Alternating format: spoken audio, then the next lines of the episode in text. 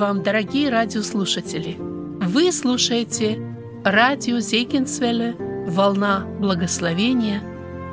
Мы продолжаем серию проповедей по книге Руфь. Сегодня вы услышите третью часть «На полях Вифлеемских.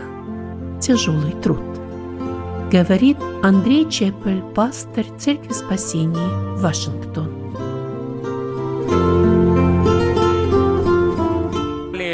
Когда у нас было, если вы помните, две беседы, порядка двух часов, мы говорили об историческом контексте, мы говорили о, мы говорили о том, что было сделано, немножко даже посмотрели на, на карту Израиля, на, на географию, и выбрали для себя, выделили из этих четырех глав вот такие пять тем, и, и, и мы с вами смотрели о том, в какое время все это происходило? Происходило во времена судей. Мы смотрели, какое это было тяжелое время для истинных детей Божьих. Как действительно немного людей в то время было, которые в таком вот истине и в духе, они Господу поклонялись и Господу служили. Вот, и семья Елемелеха, Наимини, они уходят из дома хлеба, уходят из Вифлеема, и на поля Моавицкие они уходят. И мы с вами посмотрели и, и видели для себя – и, думаю, согласились с этим, что они совершили роковую ошибку, которая привела к смерти мужа, двух сыновей, Махлон, Хелион, и в живых остались только Наимини, две ее невестки, Орфа и Руф. После этого мы говорили о том, что они принимают решение возвратиться домой, назад в Вифлеем. А, и невестки, они идут с ней. Мы с вами, мы с вами наблюдали этот прекрасный образ а, женщины, сестры, Наимини, которые невестки вот так прилепились. И действительно, а, я думаю, для нас с вами это был очень хороший пример, особенно, может быть, для тех постарше, у кого дети уже или замужем, или женатые, как нам нужно вести себя, вот когда уже в таком возрасте, чтобы действительно а, невестки, зятья, они к нам так относились. Надеюсь, что это было нам полезно и необходимо.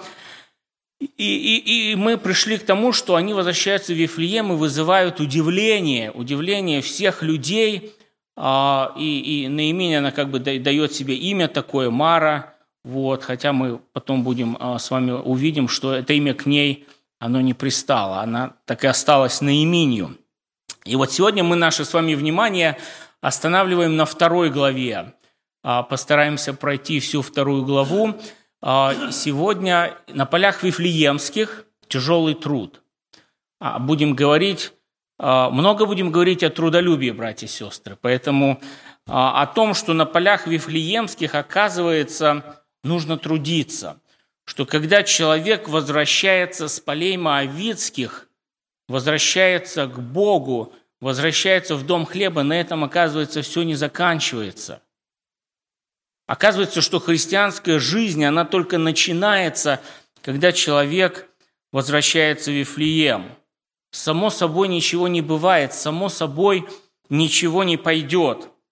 Знаете, в 90-х годах а, иногда можно было слышать проповедников таких, а, в основном с Запада, а, вот, «придите к Богу, и все у вас будет». И некоторые люди были обмануты.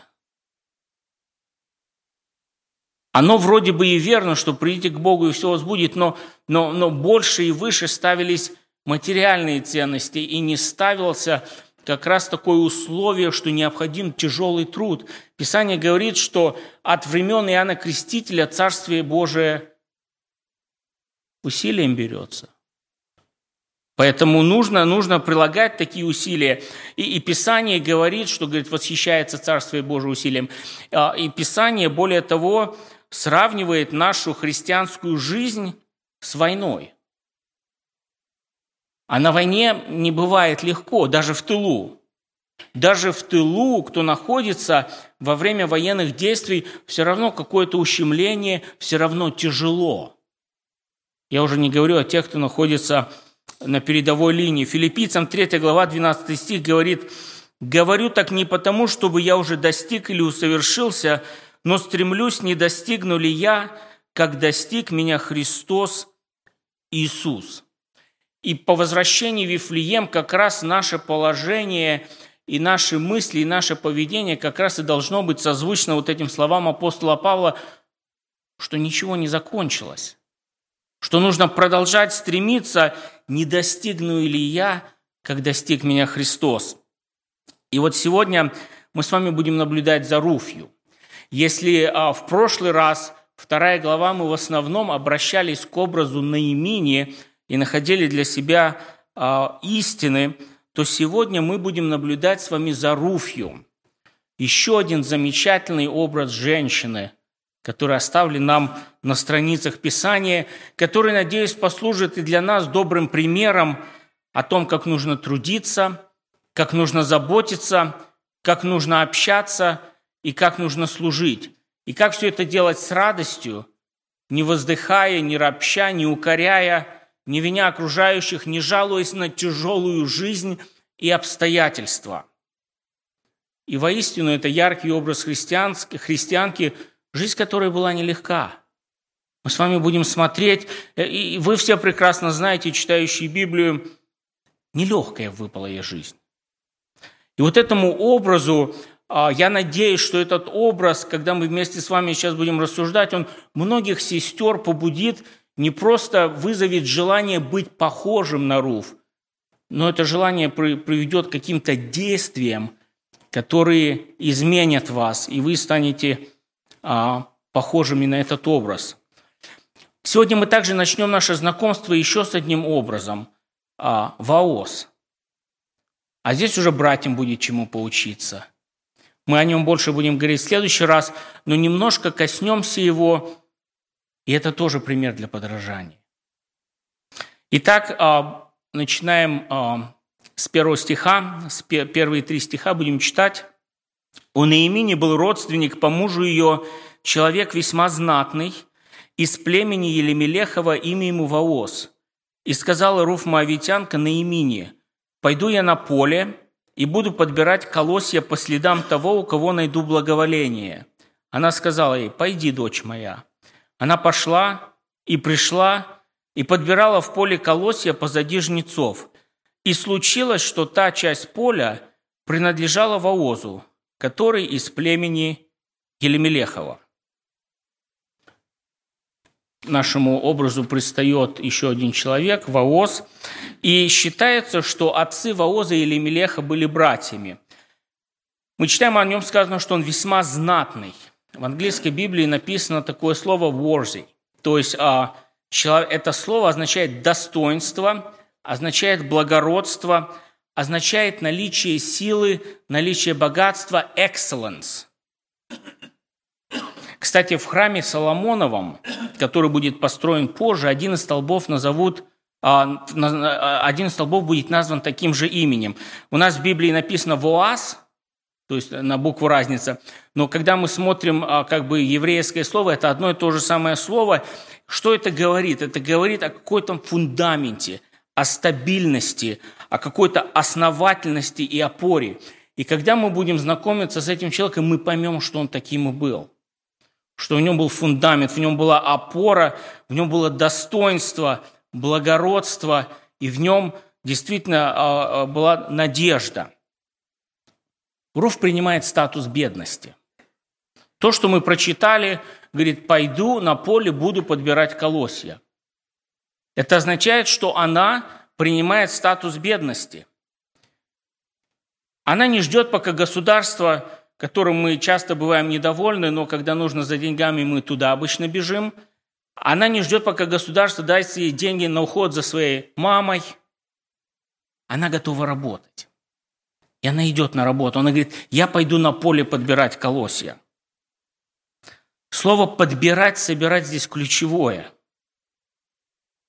Напоминаю, что в то время подбиранием вот этих колосьев Позади жнецов занимались люди бедные, занимались пришельцы, занимались вдовы и занимались сироты.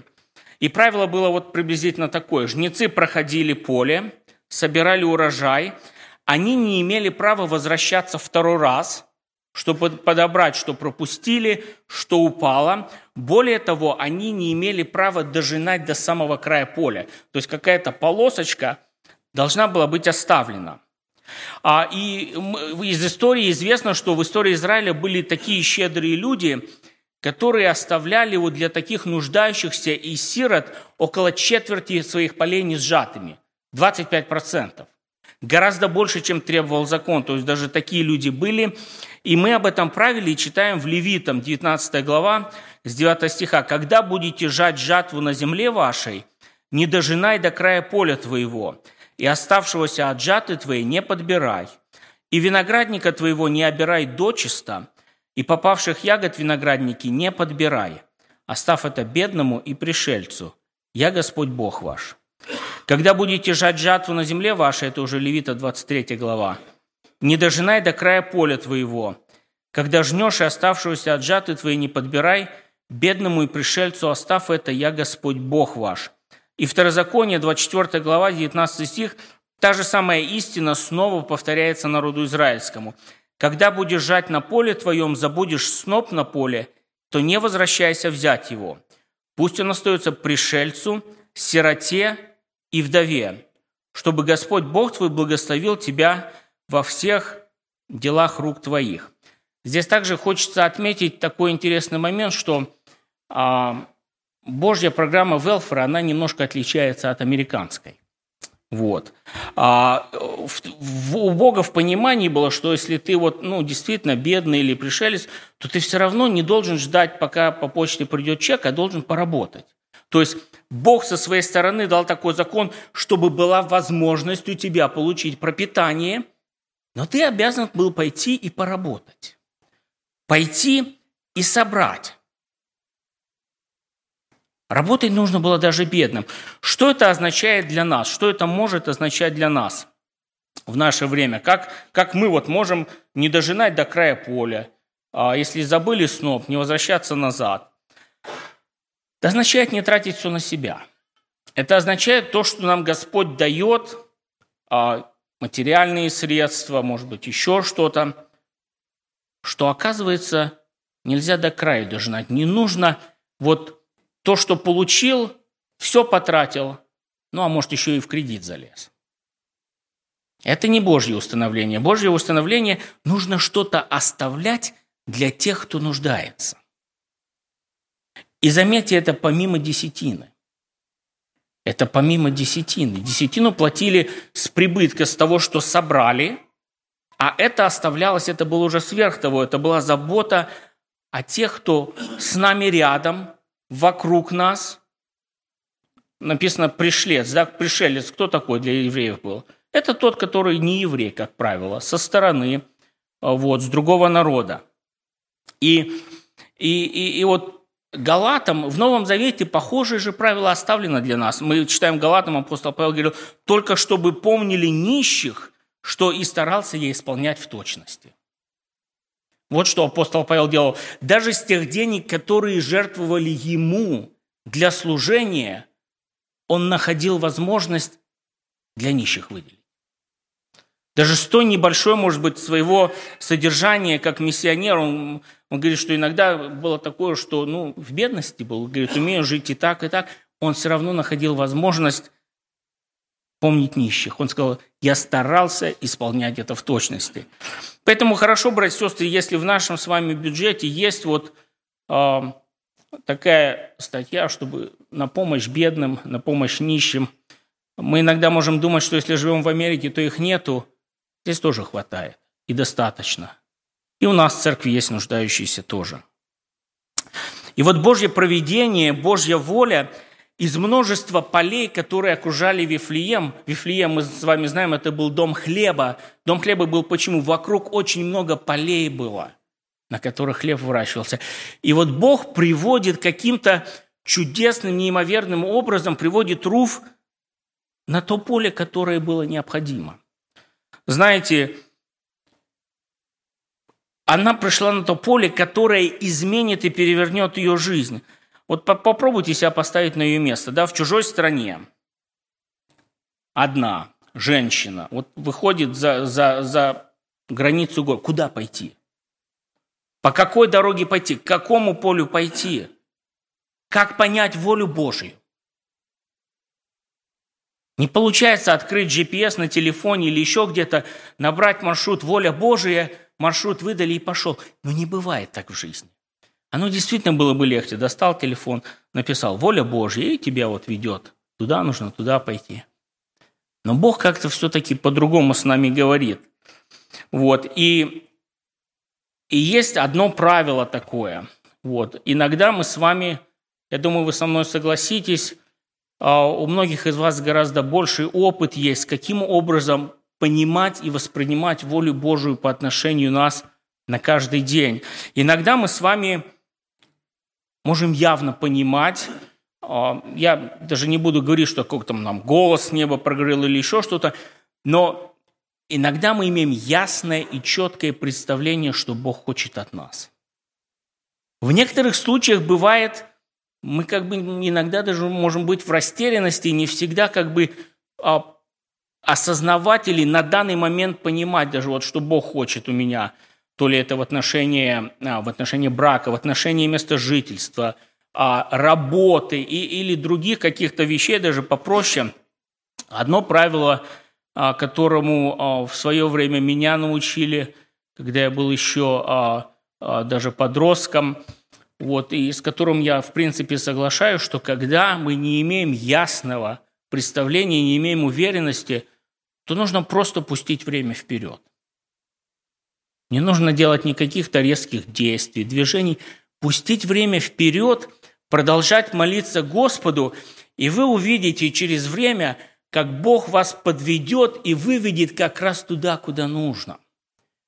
Более того, а, здесь как бы, если вы поспешите, то может получиться такая же история, как получилась а, а, с апостолом Павлом и с теми людьми, помните, которые хотели отплыть на корабле – Апостол Павел говорит, давайте уже перезимуем здесь. Не-не-не. Раз дует, написано, подул Евроклидон, да? И они, подумав, что получив обещанное, раз, корабль, и поплыли. И попадают в бурю, и чуть не утонули. Но когда мы пускаем время вперед, молимся и даем Господу как бы а, э, руль нашей жизни, чтобы Он нас как бы вырулил и привел куда-то, мы не попадем в такую ситуацию, когда нам вроде кажется, вот оно желаемое, а это может быть не то. А мы как раз придем в том нужном направлении и попадем как раз на то самое нужное поле, как это сделала Руф, как попала Руф. Поэтому благословит нас Господь, когда действительно не имеем такой ясности, продолжать молиться и следить, как Господь нас ведет, куда Он нас приводит – и, и Бог, обязательно, Бог обязательно это сделает, потому что мы знаем, что с искренними Он поступает искренне. Если мы не пытаемся как-то подтасовать, передернуть, а искренне ищем волю Божию в отношении любого, Господь всегда ее откроет. Вот. А, и мы с вами будем продолжать дальше. 4, 4 стиха прочитаем еще несколько стихов. «И вот Воос пришел из Вифлеема и сказал жнецам, Господь с вами». Они сказали ему, да благословит тебя Господь. И сказал во слуге своему, представленному к жнецам, чья это молодая женщина. Слуга, представленный к жнецам, отвечал и сказал, это молодая женщина, моавитянка, пришедшая с наименью с полей моавитских. И она сказала, буду я подбирать и собирать между снопами позади жнецов, и пришла, и находится здесь с самого утра до селе, мало бывает она дома. Вот такой диалог происходит у Вооза со слугами. Господь с вами, а благослови тебя Господь. И, и здесь я хотел бы наше внимание немножко обратить вот на какую, на какую часть нашей с вами жизни. Наше отношение с подчиненными, если они у нас есть на работе, какое оно? А мы с вами знаем, что обычно, если человека хотите проверить, нужно ему две вещи дать, да? Какие, братья и сестры? Власть и деньги. А, и человек, проявляется, и, и характер, который у него есть, он, он увеличивается, он как бы amplified, и он проступает ярче и четче. Таким проявителем для некоторых послужила Америка. Иногда вот говорят, вот в Америке человек стал такое делать. Да он и там это делал, просто в душе. Он и там это делал, или она это там делала, просто в душе. Как-то неудобно или боялись еще тогда это вот наружу. А здесь некоторые проявились просто, и всего лишь. Поэтому, ну, как правило, они всегда такими были. И вот здесь наши отношения с подчиненными. Видим ли мы в них людей со своими нуждами, у которых есть свои заботы, у которых есть проблемы? Какое у нас отношение с ними? Могут ли они к нам прийти а, в наш кабинет, в наш офис и просто поделиться какой-то бедой, какой-то нуждой, а может даже просто зайти и попросить помолиться с ними? Или попросить совета, или еще что-то. Вот такое отношение, и судя по всему, отношение Ваоза с его людьми, с его рабочими было как раз такое. Да благословит тебя Господь. Если люди нас терпеть не могут, они никогда нас благословлять не будут, братья и сестры. Наоборот, в душе могут даже проклинать. А здесь мы все-таки видим, что он заботился о них. У кого бизнес, вовремя ли вы платите? И платите ли вообще? Колоссянам 4 глава, 1 стих говорит такие слова. «Господа, оказывайте рабам должное и справедливое, зная, что и вы имеете Господа на небесах. Да благословит тебя Господь». Поэтому давайте а, тоже подумаем и над этим вопросом. Какое у нас отношение, за кого мы их считаем? Мы в них просто видим, как, может быть, средства, а, как, как tools, которые как бы помогают нам деньги зарабатывать, нас немножко обогащать. Или мы все-таки видим в них себе подобных людей со своими проблемами, со своими нуждами и относимся к ним соответственно, зная, что над нами есть Господь и над нами есть начальник. Но у каждого из нас, вот, может быть, не все начальники, но у каждого из нас есть начальник, как правило, да? У большинства, по крайней мере, или, или когда-то был. Как мы к ним относимся? Как мы трудимся? Писание вообще призывает нас трудиться как для Господа.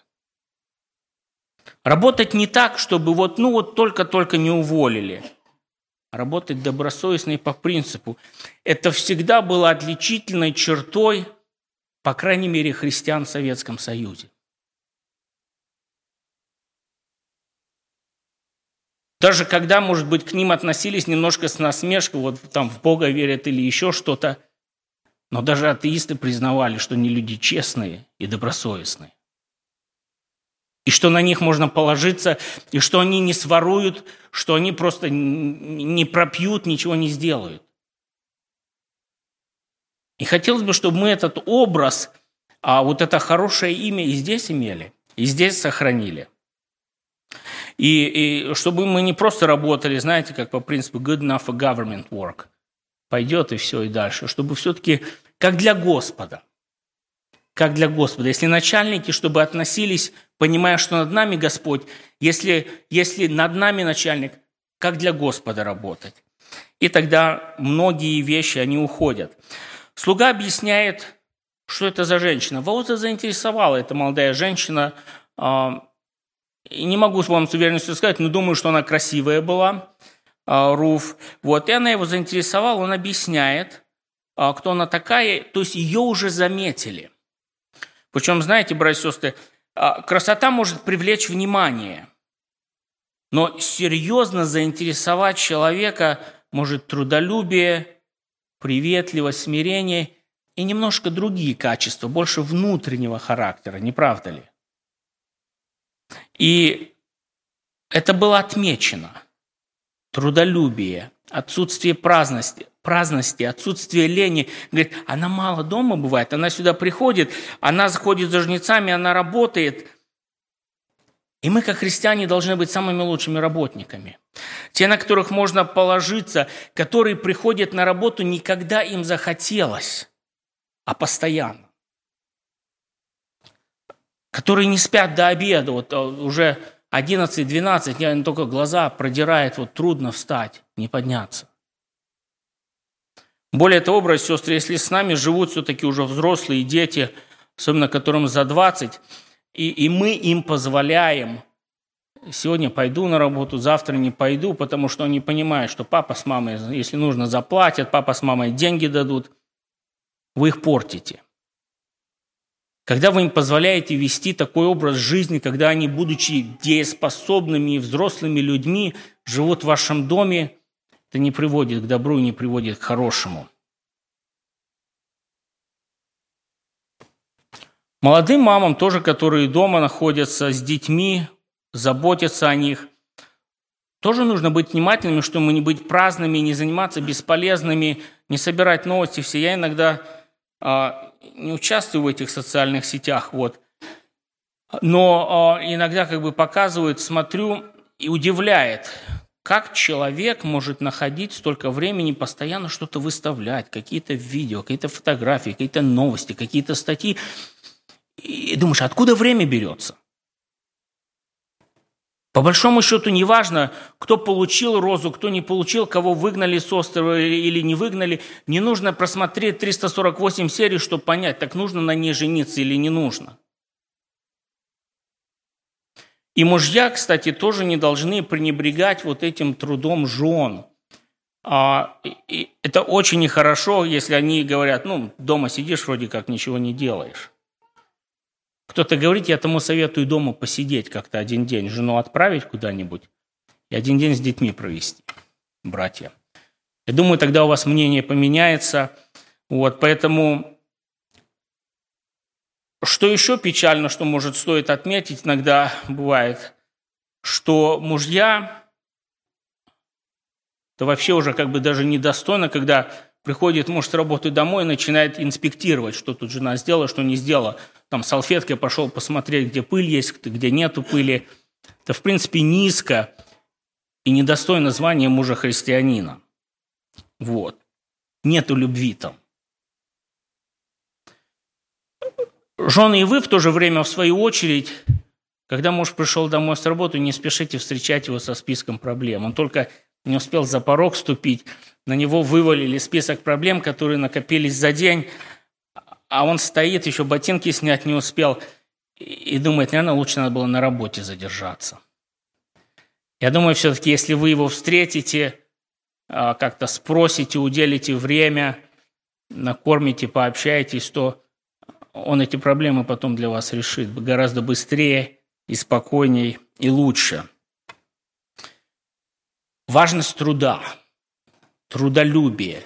Делать это с раннего утра – когда Бог создал человека, когда Бог создал Адама, он не был помещен, знаете, вот в такой all-inclusive resort, где ходишь, такое вот времяпровождение, ничего не делайте, он там трудился. Он, он совершал труд даже в раю. Мы смотрим на первоапостольскую церковь. Мы также не находим в ней праздности – знаете, как-то а, один из наших поэтов, Николай Заболоцкий, хоть и неверующий человек, написал такие строки «Не позволяй душе лениться, чтоб в ступе воду не толочь. Душа обязана трудиться и день, и ночь, и день, и ночь». И вот образ такой трудолюбия, вот это Руфи, которую заметили за то небольшое время, которое она провела на полях, было отмечено ее трудолюбие. Мы с вами двигаемся дальше – с 8 стиха будем читать также несколько стихов. «И сказал Ваус Руфи, послушай, дочь моя, не ходи подбирать на другом поле, и не переходи отсюда, но будь здесь с моими служанками. Пусть в глазах твоих будет то поле, где они жнут, и ходи за ними. Вот я приказал слугам моим не трогать тебя. Когда захочешь пить, иди к сосудам и пей. Откуда черпают слуги мои?» Она пала на лицо свое и поклонилась до земли и сказала ему – чем снискала я в глазах твоих милость, что ты принимаешь меня, хотя я и чужеземка?» Воз отвечал и сказал ей, «Мне сказано все, что сделала ты для свекрови своей по смерти мужа твоего, что ты оставила твоего отца и твою мать и твою родину и пришла к народу, которого ты не знала вчера и третьего дня. Да воздаст Господь за это дело твое, и да будет тебе полное награда от Господа Бога Израилева, к которому ты пришла, чтобы успокоиться под его крылами». Она сказала, «Да буду я в милости пред очами твоими, господин мой, ты утешил меня и говорил по сердцу рабы твоей, между тем, как я не стою ни одной из рабынь твоей. И сказал я Воос во время обеда, приди сюда, ешь хлеб и обмакивай кусок твой в уксус. И села она возле жнецов, он подал ей хлеба, она ела, наелась и еще осталась. Вот это первая встреча Вооза с Руфью. А обращение, которое он как бы дает ей, а как он обращается к ней, называет ее дочерью, да, а, Скорее всего, это указывает на некоторую разницу в возрасте. Вот. Удивительно здесь также то, что он приглашает а, и убеждает даже ее, чтобы она находилась на его полях, чтобы не шла на другие поля, которые, а, которыми владеют другие люди. А, и знаете, обычно вот собиратели колосьев, ну, люди бедные, пришельцы, они приходили на поле только после того, как жнецы уходили. То есть приходили жнецы, а, делали урожай, собирали, они уходили, и только после этого уже приходили люди и дальше добирали уже то, что осталось. Вот. И по закону ВАОС, в принципе, должен был позволять это делать, колосья на полях и так далее, но он не обязан по закону был приглашать их на свои поля. А уж тем более обеспечивать их водой и пищей. Но мы видим этого человека, он идет больше закона. И мы здесь уже начинаем видеть некоторые отблески прообраза то, что Господь сделал для нас, для язычников. Ваос также обеспечивает ей безопасность. Тоже не должен был это делать. И знаете, в то время это далеко не всегда было безопасное действие для молодой женщины – ходить на полях, вот это, собирать все эти а, а, колоски, пытаться найти что-то, он, он дает приказание не трогать ее. Мы читаем, что когда-то Господь так сказал о своем народе, да, а об израильском народе, говорит, но никому не позволял обижать их. И каждый из нас, я думаю, он тоже испытывает вот эту охрану от Господа. И мы можем ее наблюдать и видеть. Когда Господь говорит, касающийся вас, касается зеницы ока моего. И Руф, приняв этот статус бедности, она как бы согласилась даже с тем положением и с тем, что, может, ей придется испытать какие-то насмешки, может быть, кто-то ее задевать будет – а, выслушивать в свой адрес всякие замечания, оскорбления, поскольку она все-таки была мавитянка. Далеко отношение к ним было не самое дружелюбное. Им припоминали то, что они в свое время сделали с израильским народом. Почему Ваос так поступил? Думаю, причина здесь не только в том, что они были родственники. Даже не в том, может быть, что Руф как-то вот просто даже внешне а, привлекла его внимание или понравилась ему. У Бога не бывает случайностей, и труд Руфи вознагражден. Каждый из нас, я думаю, в этом убеждался не раз в своей жизни. Если мы верны в своих занятиях, в своей жизни, на работе, в бизнесе, в школе, Бог всегда делает так, что нас замечают нужные люди. Писание говорит, все, что делаете, делайте от души, как для Господа, не для человеков, зная, что воздаяние от Господа получите наследие, ибо вы служите Господу Христу, а кто неправо поступит, тот получит по своей неправде, у него нет лицеприятия. Этой встречи с Воозом, вот этому благословению на его поле предшествовал тяжелый труд, предшествовало трудолюбие, предшествовало согласие Руфи, ее смирение пойти на поле, стать на один уровень с бедными, с пришельцами, с сиротами. Пойти на это поле, понимая, что, может быть, не все будет хорошо. И более того, не только забота о ней самой, как бы отправила ее на это поле. Она любила Наиминь. Она к ней прилепилась. Она хотела о ней позаботиться. И вот ответ Руфи, он поражает нас своим смирением. Она называет себя чужеземкой, как бы еще на одну ступень ниже, чем на самом деле был ее статус. Она все-таки пришелец. И Левит, 15 глава, 16 стих говорит, «Закон один, и одни права да будут у вас для пришельца, живущего у вас».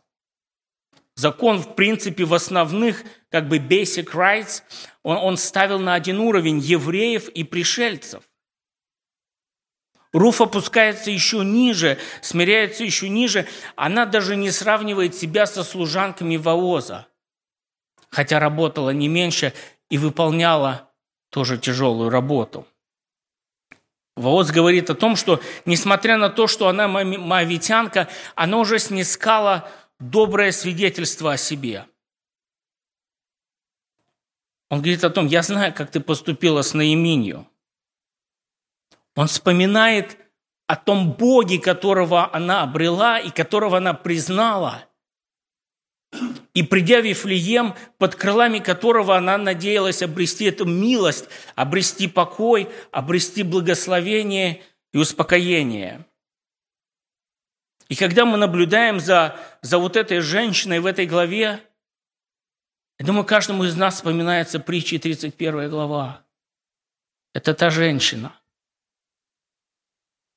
Молодежь, this is a wife material.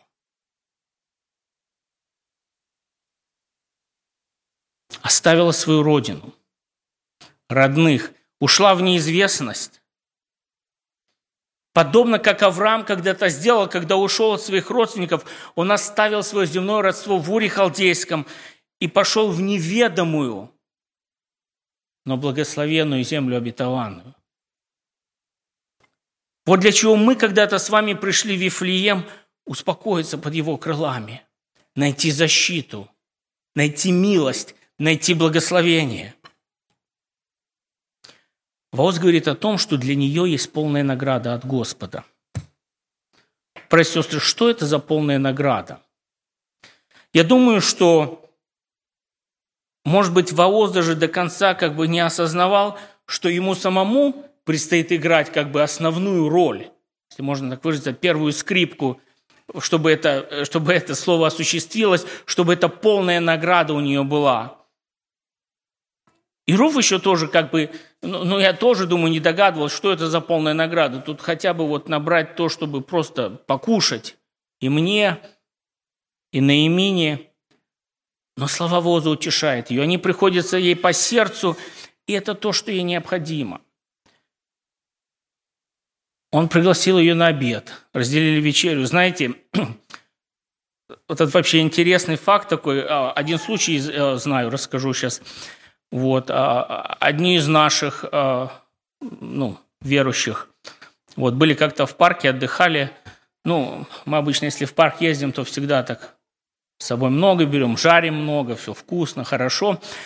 И они как-то обратили внимание, что рядом семья сидела. Тоже много детей было, и у них немного с собой было. Ну, довольно бедно. И как бы они видят, что они на них смотрят, вот как-то, ну, если нельзя, можно даже сказать, можно слюни текут. И они взяли и отнесли им это. Часть.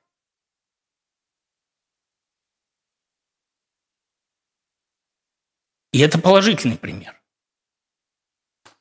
И это положительный пример, и хорошо, когда мы с вами так делаем. Но есть и отрицательные примеры. Когда мы приезжаем в парк, и хотя нас пять человек, мы 20 столов займем, никого не пускаем, наплевали вокруг кучу семечек, а это уже, это уже отрицательный пример. Поэтому хотелось бы, чтобы мы все-таки больше были похожи на ту семью, которая заметила вокруг тех, кто нуждается, которые и вели себя так, как, в принципе, христиане должны вести – Как мы относимся к людей, которые вокруг нас подбирают колосья? Если можно так образно выразиться. Мы смотрим пренебрежительно, свысока, не хотим общаться тех, кого мы считаем люди не нашего уровня, которые, может, не живут в доме или не ездят на той машине, на которой мы считаем должны как бы все ездить. Ваос приглашает Руф на обед. Более того, я уверен, что или он, или служанка постоянно Руфи еду подкладывали. Если бы она сама сидела, я думаю, кусочек бы съела и сидела бы улыбалась и боялась бы еще что-то взять. Это ее характер. Но мы читаем о том, что Ваос сделал так, что он накормил ее, он оказал ей эту милость. Более того, у нее осталось еще. И она вот еще одна деталь ее образа. Не все в себя и себе. Она и в этот момент не забыла, что дома мама. Ей тоже хочется кушать. И я уверен, что в этот момент Руф начинает более ясно и более отчетливо видеть полную награду, Божью милость и, наконец, исполнение, может быть, той надежды, ради которой она шла в Вифлеем, к этому неведомому Богу, в которого она поверила. Мы читаем с 15 стиха, дальше будем читать. «Встала, чтобы подбирать, Ваоз дал приказ слугам своим, сказав, пусть подбирает она между снопами, не обижайте ее. Да и от снопов откидывайте ей и оставляйте, пусть она подбирает, и не броните ее. Так подбирала она на поле до вечера и вымолотила собранное, и вышла около Ефа ячменя. Взяв это, она пошла в город, и свекров ее увидела, что она набрала, и вынула руф из пазухи своей, и дала ей то, что оставила, наевшись сама. Братья и сестры, после обеда снова на работу. Снова на работу. Снова на поле. Снова подбирать. Ваос, и здесь мы видим этот образ, он идет дальше. Он, он уже намного больше идет, чем закон этого требует. Уже не просто как бы приходи на поле, собирай жнецами, там, пей воду, пригласил на обед. Он от снопов ей откидывает. Большее благословение, полная награда. Мы читаем о том, что она вымолотила собранное, вышло около Ефы. Ефа – это порядка пяти с половиной галлонов, около 22 литров. А, этого было достаточно где-то на две недели того, что собрано. Знаете, это как собирание манны, собирать каждый день, рано. Мы читаем о том, что манна, она исчезала, когда всходило солнце – более того, там такой интересный момент есть, а, удивительный. А, мы читаем о том, что если кто-то, ну, то ли по жадности, то ли по чрезмерной заботливости набирал больше, да, и оставлял, там что происходило? Черви заводились. Я тут подумал, думаю, вот если бы нам так вот, если в буфет с тарелкой пошел и набрал больше, чем тебе нужно, пришел, а там по половине тарелки черви полезли, значит, тебе уже не нужно это есть. Может быть, было бы лучше и полезнее для нас. Или вот пошел туда за хлебом, две сумки набрал, домой пришел, а во всем, что тебе не нужно, что ты не съешь, а там тоже уже. Я думаю, мы в следующий раз, может быть, подумали, что мне действительно нужно, а что не нужно. Вот. И это также показывает о том, что на встречу с Богом – нужно все-таки рано выходить, чтобы получить пищу. И когда ты получишь эту пищу, как вот, вот с Руфью получилось, трудолюбие, с раннего утра работа, то пищу, которую она получила телесную, ей хватило не только для нее и для другого. Духовная пища, вот эта духовная манна, которую мы получаем с вами с раннего утра, когда мы, мы вот поднялись и до того, как побежали по своим делам, нашли время почитать Библию. Нашли время помолиться. Просто. Как вот мы обычно разговариваем, так помолиться просто Господу. Мы видим результат не только в своей жизни. Нам будет чем с другими поделиться. Хватит не только для нас, этого хватит для тех, кто с нами. Мы дальше читаем в 19, 19 стиха, «И сказала ей свекров ее, где ты собиралась сегодня и где работала? Да будет благословен принявший тебя». Руф объявила свекрови своей, у кого она работала, и сказала человеку тому, у которого сегодня работала, имя Ваос. И сказала на имя снохе своей, «Благословен он от Господа за то, что не лишил милости своей ни живых, ни мертвых». И сказала ей Наимень, человек этот близок к нам, он из наших родственников. Руф Мавитянка сказала, он даже сказал мне, будь с моими служанками, доколе не докончат они жатвы моей. И сказала Наимень снохе своей Руфи, хорошо, дочь моя, что ты будешь ходить со служанками его, и не будут оскорблять тебя на другом поле.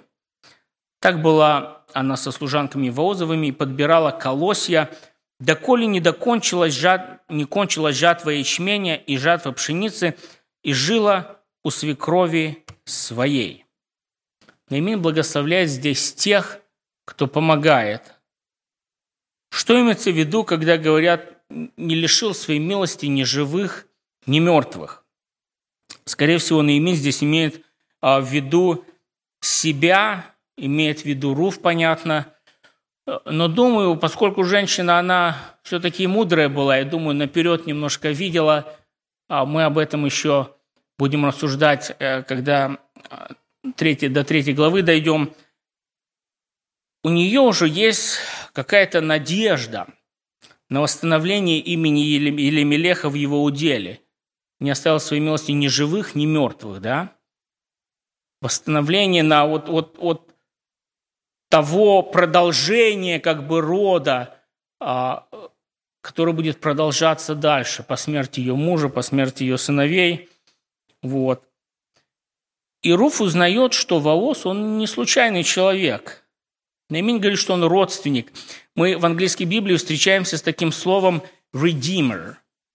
Это слово означает «избавитель», «искупитель». Это слово означает «тот, кто оплачивает чужой долг». Это слово означает «кто воздает по справедливости».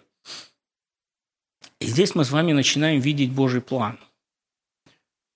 И понимаем, что наши, казалось бы, случайные встречи являются частью Божьего плана, если мы только прислушиваемся к Его голосу, если мы прислушиваемся к Его воле, если мы приходим на то поле, на которое мы должны приходить. Также здесь для нас начинает проступать образ Иисуса Христа еще отдаленно, но как искупитель, как избавитель, как тот, который оплачивает чужие долги, как тот, который милостив – даже к язычникам, даже к пришельцам, даже тем, кто не является евреями. Благословение к тем, кто оставляет земных родителей, кто оставляет земную родину, кто оставляет все земное и приходит в Вифлеем. И мы на примере Руфи видим благословение, уровень служанки. Чтобы дойти до госпожи, Руфи пришлось опуститься на уровень служанки и пройти этой дорогой. И пройти через эту часть своей жизни. Уровень смирения. Я даже, говорит, не стою, чтобы быть со служанками твоими. Они потом ее служанками стали через время. Но для этого ей нужно было смириться.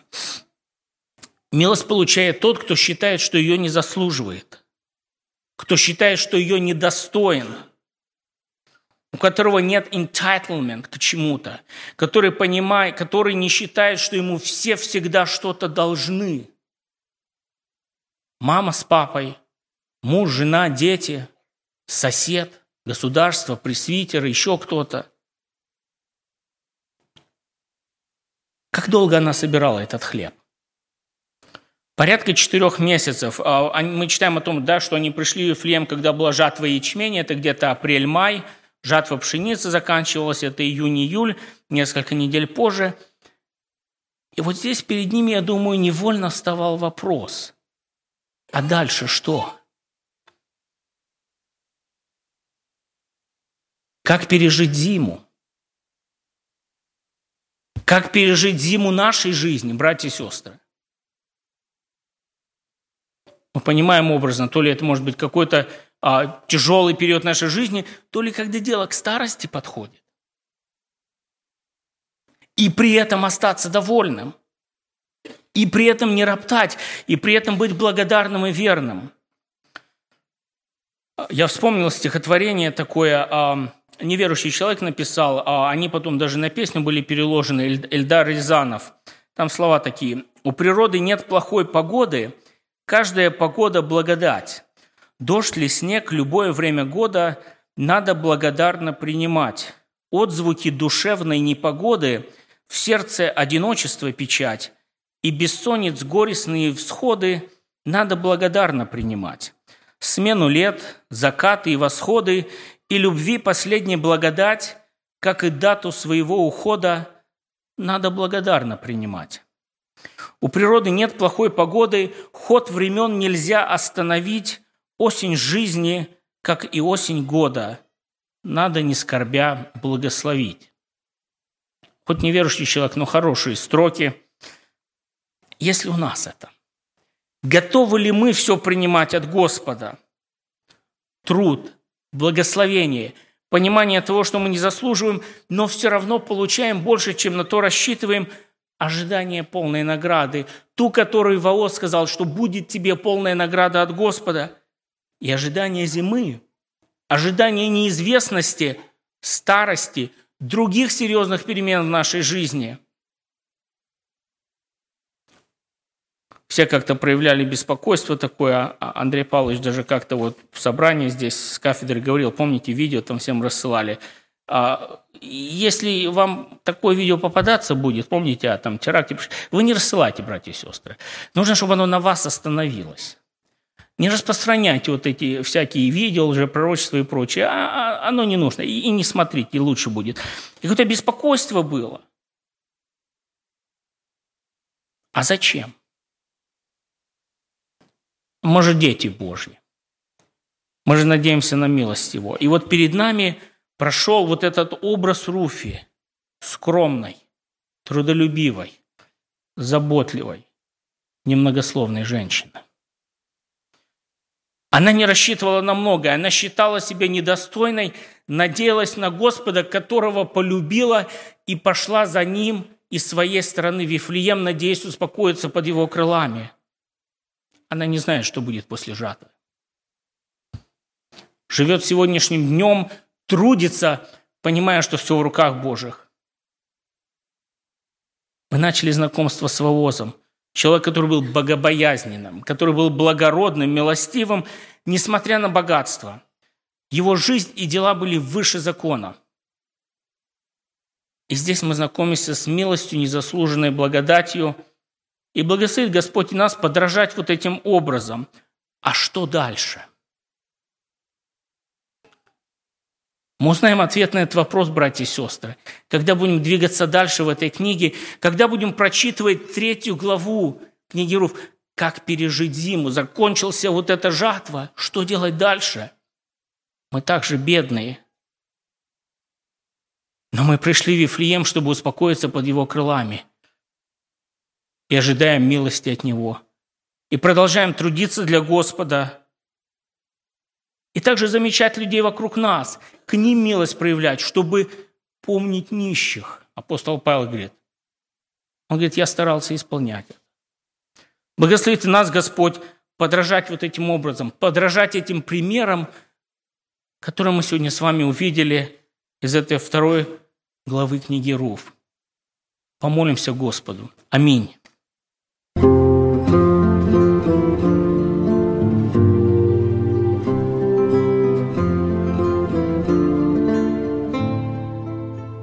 Вы слушали Андрея Чепель, Церковь Спасения, штат Вашингтон.